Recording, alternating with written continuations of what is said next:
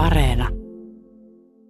Jos olisi semmoiset jotkut monien tissien rintsikat, niin se voisi olla sille aika vaikeaa. Ja eihän, eihän niissä, niin kuin, niissä alkareissakaan lue, että onko ne miesten vai naisten. Että kyllähän niitä voi pitää ihan kuka tahansa. Ja nyt takaisin Pasiaan.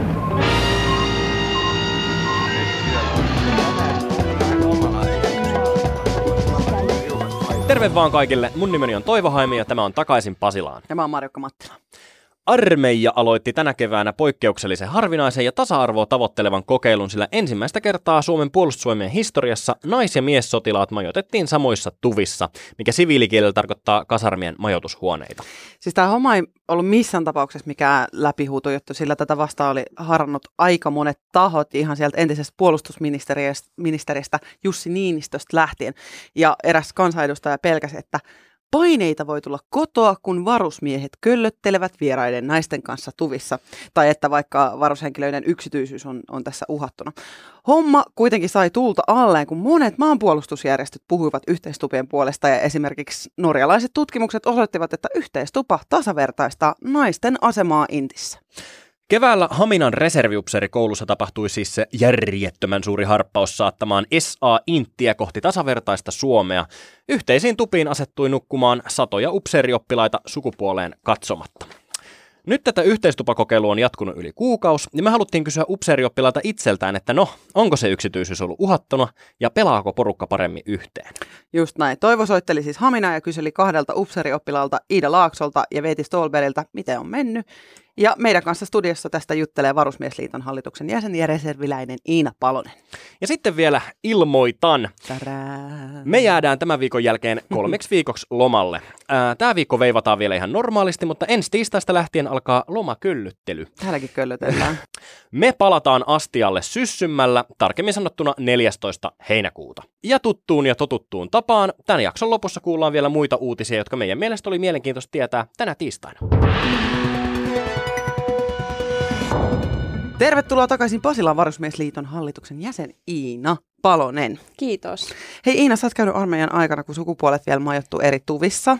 Millaista se silloin oli? oli olisitko sä itse halunnut silloin, niin kun, että sitä, että olisi kaikki sukupuolet olisi samoissa tuvissa, miehet naiset? No kyllähän sitä olisi ehkä toivonut, että semmoinen mahdollisuus olisi ollut, mutta se kuitenkin, siitä on viisi vuotta, kun mä astuin palvelukseen, eli se oli ehkä vähän semmoinen kaukainen toive, että se oli sille ajatuksen tasolla olisi ollut mukavaa, mutta en pitänyt siinä vaiheessa vielä kauhean realistisena.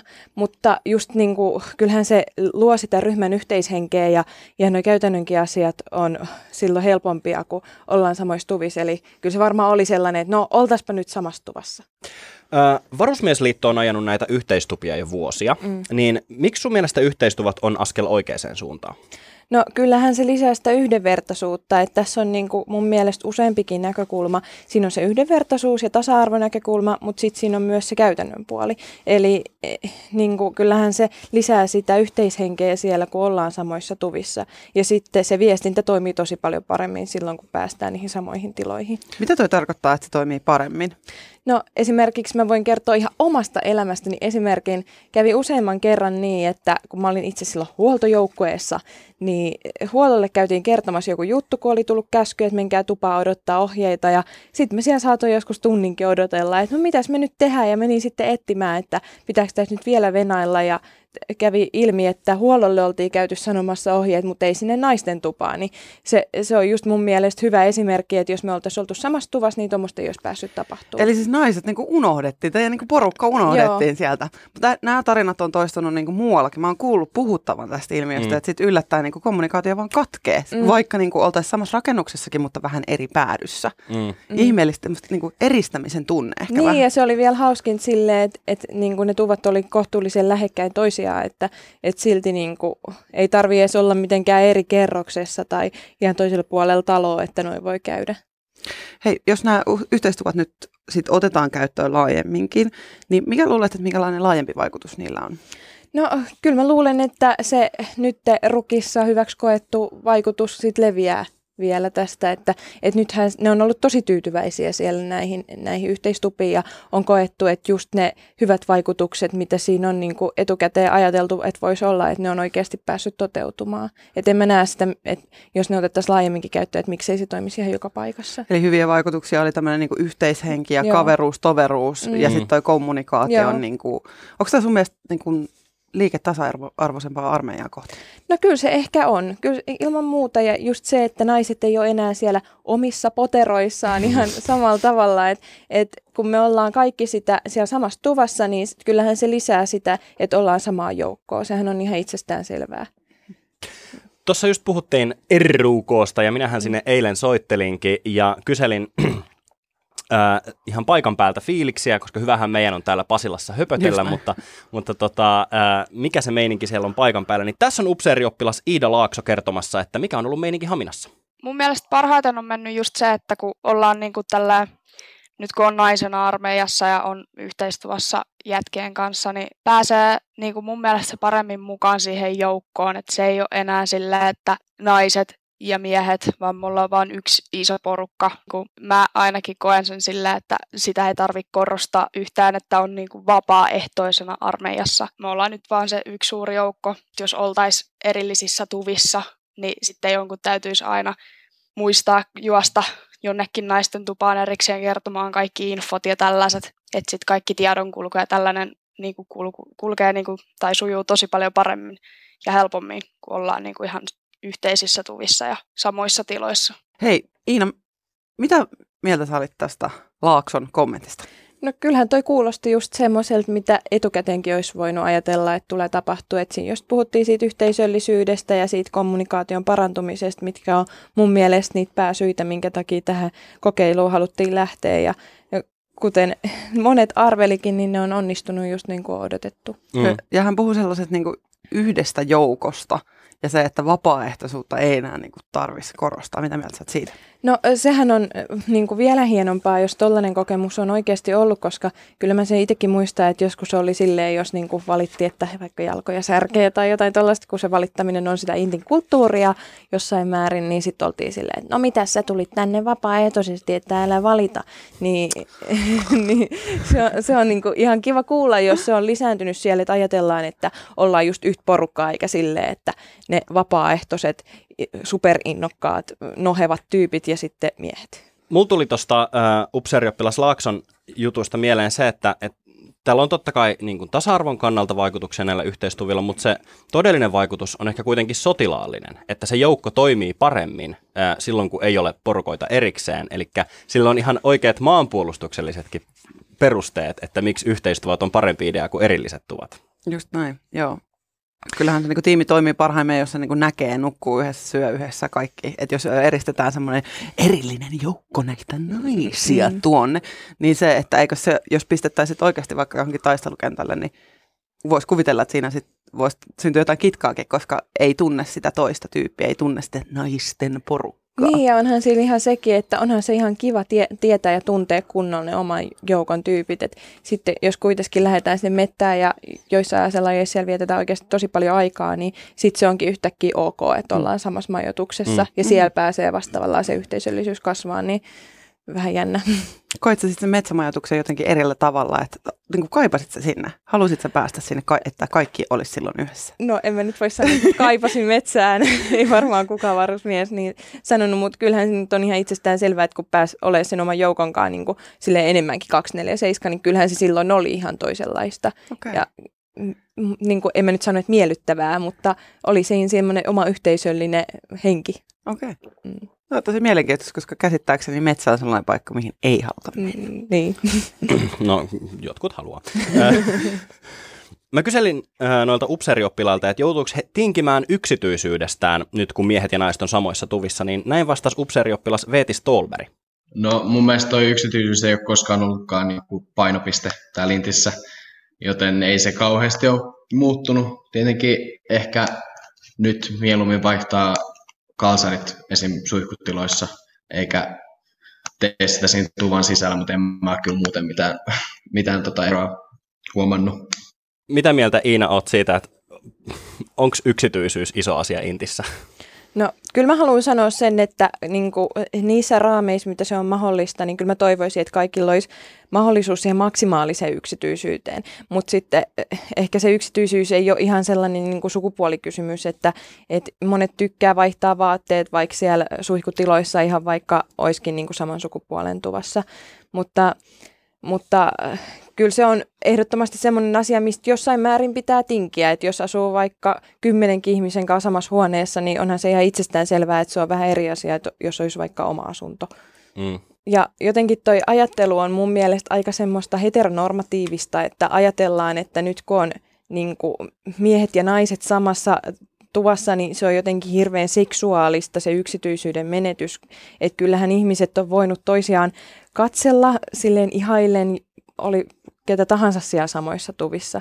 Että jotenkin tämä ajattelu on mun mielestä aika vanhakantaista silleen, että miehet nyt himoitsee niitä naisia siellä. Että kyllä mä väitän, että useimmat ihmiset pystyy keskenään toimimaan ilman, että he jatkuvasti miettii seksuaalisuutta ja sitä, että, että miltä toinen näyttää siinä mielessä. Tähän liittyen niin puolustusvaliokunnan varapuheenjohtaja, kansanedustaja Jari Ronkainen, ei tykännyt näistä yhteistuvista. Hän on sanonut näin. Painetta voi tulla omalta tyttöystävältä. Hän voi ajatella, että siellä se poikaystävä köllii vieraiden naisten kanssa samassa tuvassa. Öö, mä halusin kysyä sotilailta, että oliko he saaneet tällaista palautetta kotiväeltä, niin näin vastasi upseerioppilas Veeti Stolberg. Mun mielestä tuollaista palautetta ei ole kyllä kauheasti tullut mistään suunnalta niin mulla. Ja tota, voisin sanoa, että mun mielestä suurin osa suomalaisista ymmärtää, että Intissä ei kauheasti köllitä tuvassa, vaikka siellä kuinka monta naista olisi. Mm. Et, tota, äh, niin, en kyllä ihan samaistu tuohon lauseeseen. Iina, mitä mieltä sä oot tästä edustaja Ronkaisen huolesta? No ehkä se kertoo siitä, että on jonkun verran, niin kuin, ei oikein käsitystä siitä, minkälainen ympäristö se armeija nykypäivänä on. Ja et just se, että jossain rukissakin tuskin ihan hirveästi on aikaa kölliskellä siellä tuvassa, että et enemmän se aika menee siihen oikeaan tekemiseen ja siellä suhtaudutaan niihin omiin joukkuekavereihin ihan niin kuin kavereina ja semmoisin vertaisina toimijoina, eikä ajatella sitä, että pääsispä köllimään nyt. Joo. Ö, omasta reserviupseerikurssista on tota, kulunut kymmenen vuotta, mutta silti tulee mieleen se, että, että siellä niihin taistelijoihin, jotka oli samassa tuvassa, niin niihin suhtauduttiin ensisijaisesti just taistelijoihin, joihin pyst- pitää pystyä luottamaan sitten kovan paikan tullen. Et ei siinä tullut ajatelleeksi, että hmm, miltähän toi näyttää ilman vaatteita, vaan sitä, että hmm, osaakohan toi tukea mua, jos, jos mulla on kova paikka edessä. Mm. Se on hämmentävä, miten niin tämä seksuaalisuus on kysymys, kun aikaisemminkin puhuttiin siitä yksityisyydestä. Mun niin kuin, mielessä yksityisyys on enemmän sitä, että saa sen oman hetken siellä, ettei se ole sellaista, niin kuin, että nyt minun ää, niin kuin paikkani näkyy tai että joku minua nyt himoitsee ja se viedään minulta pois, vaan se olisi sitä, että se rauha olla hetke, hetken niin kuin yksin itsesi kanssa. Mm. Että okei, se on, se on varmasti kaikille niin kuin hirveän rajallinen siellä sukupuoleen katsomatta. Ja sitä, niitä pieniä hetkiä, niin kuin säkin Iina sanoit, niin niitä pitäisi vaalia, kun sen yksityisen hetken saa. 25 vuotta sitten lokakuussa armeija aloitti 24 naista ja he oli silloin ensimmäisiä laatuaan. Hesarissa haastateltiin silloin palveluksen aloittanut ja Jaana Pitkästä, joka sanoi seuraavaa. Mielestäni naisten tulo armeijaan ei ole tasa-arvoa, vaan velvollisuus. Olen valmis antamaan henkeni Suomen puolesta. Onko tämä se, mihin tasa-arvoinen armeija tähtää, semmoiseen sukupuolettomaan palvelukseen, Iina? No Varusmiesliiton meidän kanta on se, että me haluttaisiin mennä semmoista niin kuin ominaisuusperusteista sukupuolineutraalia armeijaa kohti. Eli me haluttaisiin semmoinen järjestelmä, jossa ihmiset valitaan sinne asepalvelukseen ominaisuuksiensa perusteella. Et se ei ole pelkästään tasa-arvoinen, vaan se on enemmänkin sivutuote. Se on myös niin kuin paljon tehokkaampi, kun me valitaan ihmiset sinne sen perusteella, että mihin he kykenevät ja minkälaista tarvetta esimerkiksi puolustusvoimilla on tai joukkotuotantotarpeen täyttämiseen. Niin sehän niin kuin väistämättä, kun se valintaperuste on sukupuolineutraali, sitä kautta tasa-arvoisempi, niin kyllä mä näen, että se johtaisi siihen tasa-arvoisempaan järjestelmään. Ja sitten toisaalta mä uskon, että tuommoinen systeemi johtaisi siihen, että naisia olisi enemmän, ei välttämättä ihan puolia, mutta enemmän, ja naiset itse normalisoi itsensä siellä armeijassa. Eli se on mun mielestä aika merkittävää siinä, että jos niitä naisia on enemmän, niin kyllähän se välttämättä, niin kuin väistämättä vaikuttaa niihin asenteisiin. Norjassahan äh, on käytössä valikoiva asevelvollisuus, mikä tarkoittaa sitä, että koko ikäluokka kutsutaan kutsuntoihin ja sitten äh, just ominaisuuksien, eli fyysisen kunnon, äh, psyykkisten ominaisuuksien ja sitten motivaation äh, perusteella valitaan ne, jotka sitten sopii palvelukseen. Ja tällä saadaan palvelukseen ne ihmiset, jotka ensinnäkin pystyy olemaan siellä ja toisekseen oikeasti haluaa olla siellä. Joo, et, et mun, mä en ole ihan varma, että onko Norjassa tätä velvoittavuutta, että se olisi kuitenkin edelleen velvoittava se systeemi. Eli ei olisi niin kuin tämmöistä vapaaehtoispohjaisuutta, mutta se olisi vaan niin kuin se valintaperuste muuttuisi siitä nykyisestä sukupuolesta niihin ominaisuuksiin. Naiset on ollut tosissaan armeijassa jo viimeiset 25 vuotta, joka tulee siis tänä lokakuussa täyteen. Mitkä Iina on ne konkreettiset teot, jotka on tehty sen eteen, että armeijasta tulisi, niin kuin, tai palveluksesta tulisi parempia naisille tässä 25 vuodessa? Mitä ne on ne teot? No naisillehan, äh, siis aika paljon niin kuin toi järjestelmä kohtelee naisia ja miehiä samalla tavalla. Et naisethan saa armeijassa semmoista hygienia lisää, mutta mitään muuta ei oikein mun mielestä ole sellaista, että naisia niin kuin sille kohdeltaisiin miehistä poikkeavasti. Että ehkä mä näen, että just ne asenteet on nyt niitä, mihin täytyy sitä muutosta eniten saada ja ehkä jossain määrin myös varusteet, mutta en sitten tiedä, että onko siellä muuta semmoista, mitä itse lähtisin muuttamaan. Mä palaan vähän tuohon varusteisiin. Armeija ei anna naisille esimerkiksi alusvaatteita, niin kuin rintaliivejä ja alkkareita, mutta miehet saa alkkarit. Samalla tavalla ilmeisesti kaikki vaatteet on tehty miehen vartaloon sopiviksi ja naiset ottaa siitä sitten tarpeen mukaan pienempiä kokoja. Tähän pitää vielä sanoa, että, että intin vaatteita ei tehdä oikeastaan kenenkään vartalolle sopiviksi. Lähtökohtaisesti se on tehty miestaistelijoille. Kaikki varusteet on tehty miestaistelijoille. Olisiko aika armeijan esimerkiksi päivittää jo varusteensa naisille sopivimmiksi? No kyllä mä näen, sille rintsikat on varmaan ihan kiva, että ne saa itse hankkia kaupasta ja sit niin ostaa just sopivat, että jos olisi semmoiset jotkut monien tissien rintsikat, niin se voisi olla sille aika vaikeaa ja eihän, eihän niissä, niin kuin, niissä alkareissakaan lue, että onko ne miesten vai naisten, että kyllähän niitä voi pitää ihan kuka tahansa. Okei. Okay. Mm. No nämä yhteistuvat, ne voi olla hyvä alku, mutta mitä sitten seuraavaksi? Mikä voisi olla seuraava askel eteenpäin näistä yhteistuvista, Iina Palonen? Kyllä mä näkisin, että tästä paras liike eteenpäin olisi se valikoiva asepalvelus. Eli, eli kun me niin kuin valikoidaan ne ihmiset sinne sukupuolineutraalisti, niin se on just se tapa, millä tavalla me pystytään tekemään sitä tasa-arvoisempaa ja yhdenvertaisempaa palvelusta, eikä siinä edes jouduta äh, tinkimään siitä, että kuinka tavallaan soveltuvia nämä ihmiset olisi sinne armeijan käymiseen. Mm. Mä kyselin vielä noilta Hamina upseerioppilailta sitä, että lisäksi tällaiset yhteistupien tyyliset jutut naisten halukkuutta lähteä asepalvelukseen, ja näin sanoi upseerioppilas Iida Laakso. Itse voisin ainakin sanoa sen, että jos tätä nyt kuuntelee joku nainen, joka miettii, että haluaisi lähteä armeijaan tai haluaisi tulla edes niin kuin just kokeilemaan, että millaista tämä on, niin kyllä mä sanon, että ehdottomasti vaan papereita vetämään ja tänne vaan, että niin, kuin, siinä on kuitenkin se kauden aloittaa, onko se nyt 45 päivää sellaista niin sanotusti miettimisaikaa, että minkä aikana voi sitten lähteä menemään, jos niin kuin, siltä tuntuu, että ei olekaan ei, ettei olekaan tämä armeija se oma juttu, mutta ehdottomasti niin kuin kannustan just naisia tulemaan tänne armeijaan ja ne, jotka on nyt tulossa, niin, niin kuin rohkeasti vaan menee sitten tutustumaan niihin äijiinkin siellä, että täällä kuitenkin ollaan niin paljon porukassa ja se ei loppupeleissä erotu tai niin kuin korostu yhtään, että oot nimenomaan naisena armeijassa, vaan että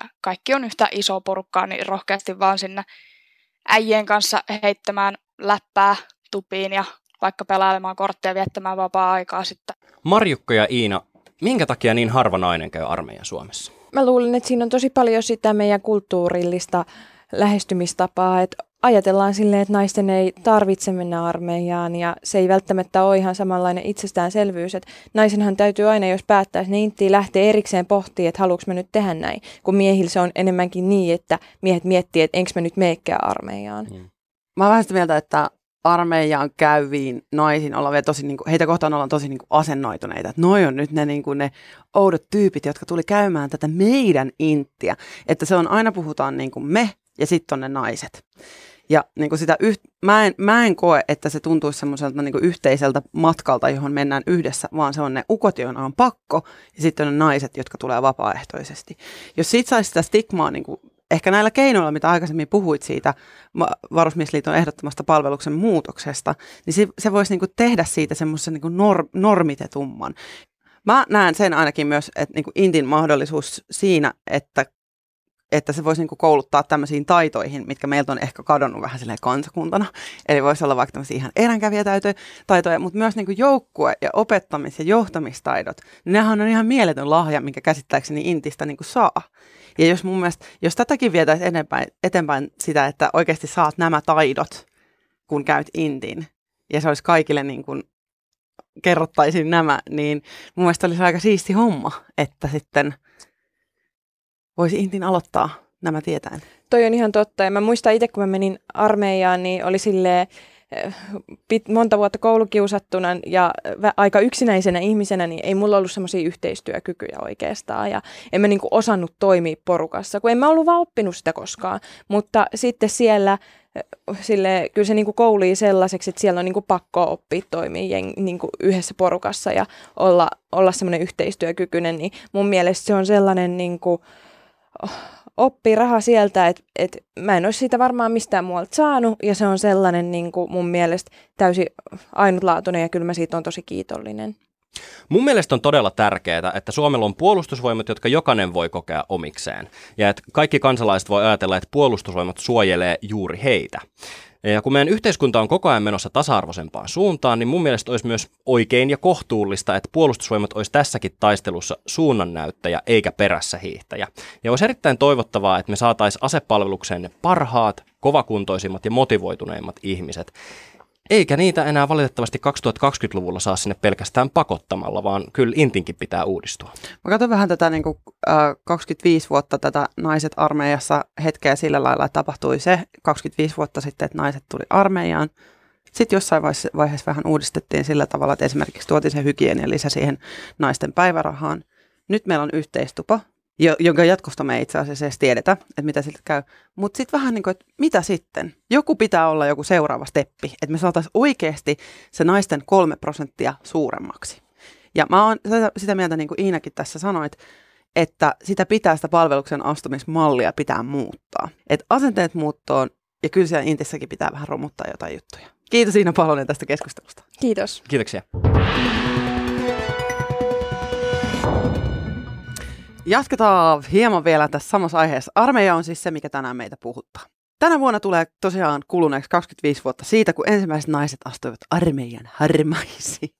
Jos me mietitään nyt, että yhteistupa on sellainen radikaali, tasa-arvoista ja tekijä armeijassa, niin miettikää hetki, miltä 25 vuotta sitten on tuntunut niistä naisista, jotka saivat ensimmäisenä astua palvelukseen. Tässä on siis pätkä Ylen raportista 16. lokakuuta 1995. Täällä on myös tänään kaikki valmista 14 naisalokkaalle. Alokas Ulla Elsilä. Katriina lauloi joskus 70-luvulla, että rakkaani ei ole syntynyt sotimaan ja nyt ensimmäiset suomalaisnaiset astuvat vapaaehtoisesti asepalveluun. Ulla Elsilä, mitä luulet, mikä on muuttunut? No eikö se maailma muutu koko ajan? Kaikki aina kuvittelee oma ikäluokkansa olevan radikaalia vapautuneempi kuin edellinen. En mä tiedä. Ajatteletko olevasi jollakin lailla urauurtaja? No totta kai, koska olen ensimmäinen Suomessa. En ole uranuurtaja maailman tasolla, mutta Suomessa. Tämä oli, tässä oli ihanaa havinaa menneisyydestä, mutta totta, siis jokainen on astetta radikaalimpi kuin edel, edeltävä sukupolvi ja mun mielestä Ulla, Ullalla oli tosi hyvä, että hyviä pohdintoja. Kyllä, kyllä. Sitten takaisin tähän päivään. Puolustusvoimien kenttäpiispa Pekka Särkiö nostatti myrskyn kenttäpullossa sunnuntaina, kun hän julkaisi Kotimaa 24-palvelussa aika sekavan olosen blogitekstin. Uutistoimisto STT mukaan kenttäpiispa kirjoitti, että marksilaisen vallankumouksen tilalle on Suomessa tullut kulttuurieliitti, joka harrastaa vapaata seksiä ja ajaa yhteiskunnan turmioon. Hän väitti tekstissään, että ydinperheen, avioliiton, pariuskollisuuden ja sukupuolijaon murentaminen on vähintään osaksi laskevan syntyvyyden taustalla. Kenttäpiispahan on tosiaan puolustusvoimien ylin kirkollinen työntekijä ja kenttäpiispan arvo rinnastuu prikaatikenraaliin, eli mistä ihan vähäpätöisestä tyypistä ei ole kyse, vaan Särkiö on korkea-arvoinen puolustusvoimien edustaja. Puolustusvoimat kuitenkin otti Twitterissä kirjoitukseen tuomitsevan kannan ja sanoi, ettei Särkiön ajatukset edusta puolustusvoimien arvoja. Myöhemmin kenttäpiis poisti itse tekstinsä netistä. Tämä kirjoitus oli monella tapaa ihmetyttävä, mutta se oli siinäkin mielessä ongelmallinen, että se rikkoi myös puolustusvoimien omia sääntöjä. Aktiivinen reserviupseeri Aleksi Murtojärvi kävi läpi kenttäpiispan kirjoitusta Twitterissä ja totesi sen olevan puolustusvoimien yleisen palvelusohjesäännön eli ylpalvon vastainen monellakin eri tapaa. Eli voitaneen sanoa Aleksi Murtojärven sanoin, että runtua tulee. Ai ai ja karvakannel soi. Kiitos kun kuuntelit. Mä oon Marjokka Mattila. Hei, kannatat sä vapaaehtoista asepalvelusta Suomeen? Miksi tai miksi et? Lähetä meille Whatsappia tänne. WhatsApp siis on 044 421 4823. Sä voit kuunnella meitä vielä ylihuomenna torstaina, mutta sitten me karautetaan kesälaitumille kolmeksi viikoksi. Tilaa meidät sieltä, mistä ikinä podcasteja kuunteletkin, ja lisää meidät suosikiksi Yle Areenassa painamalla sitä pikku sydäntä siellä ohjelman vieressä, niin voit kuunnella meitä aina silloin, kun uusia jaksoja tulee. Jos on aikaa, seuraa meitä tietysti sosiaalisessa mediassa. Mä oon at Marjokka Vilhelmiina ja toi toinen tuossa on at Toivo. Ja muistakaa hyvät ihmiset, sormivarmistus ja lasersääntö. Mikä ne on? Sitä, että et vie sormea liipasimelle, eh, paitsi silloin, kun olet valmis ampumaan. Ja lasersääntö on se, että älä osoita aseella ikinä mitään, mitä et ole valmis ampumaan. Okei. Okay. No niin, kiitoksia. Moi moi. Moi moi!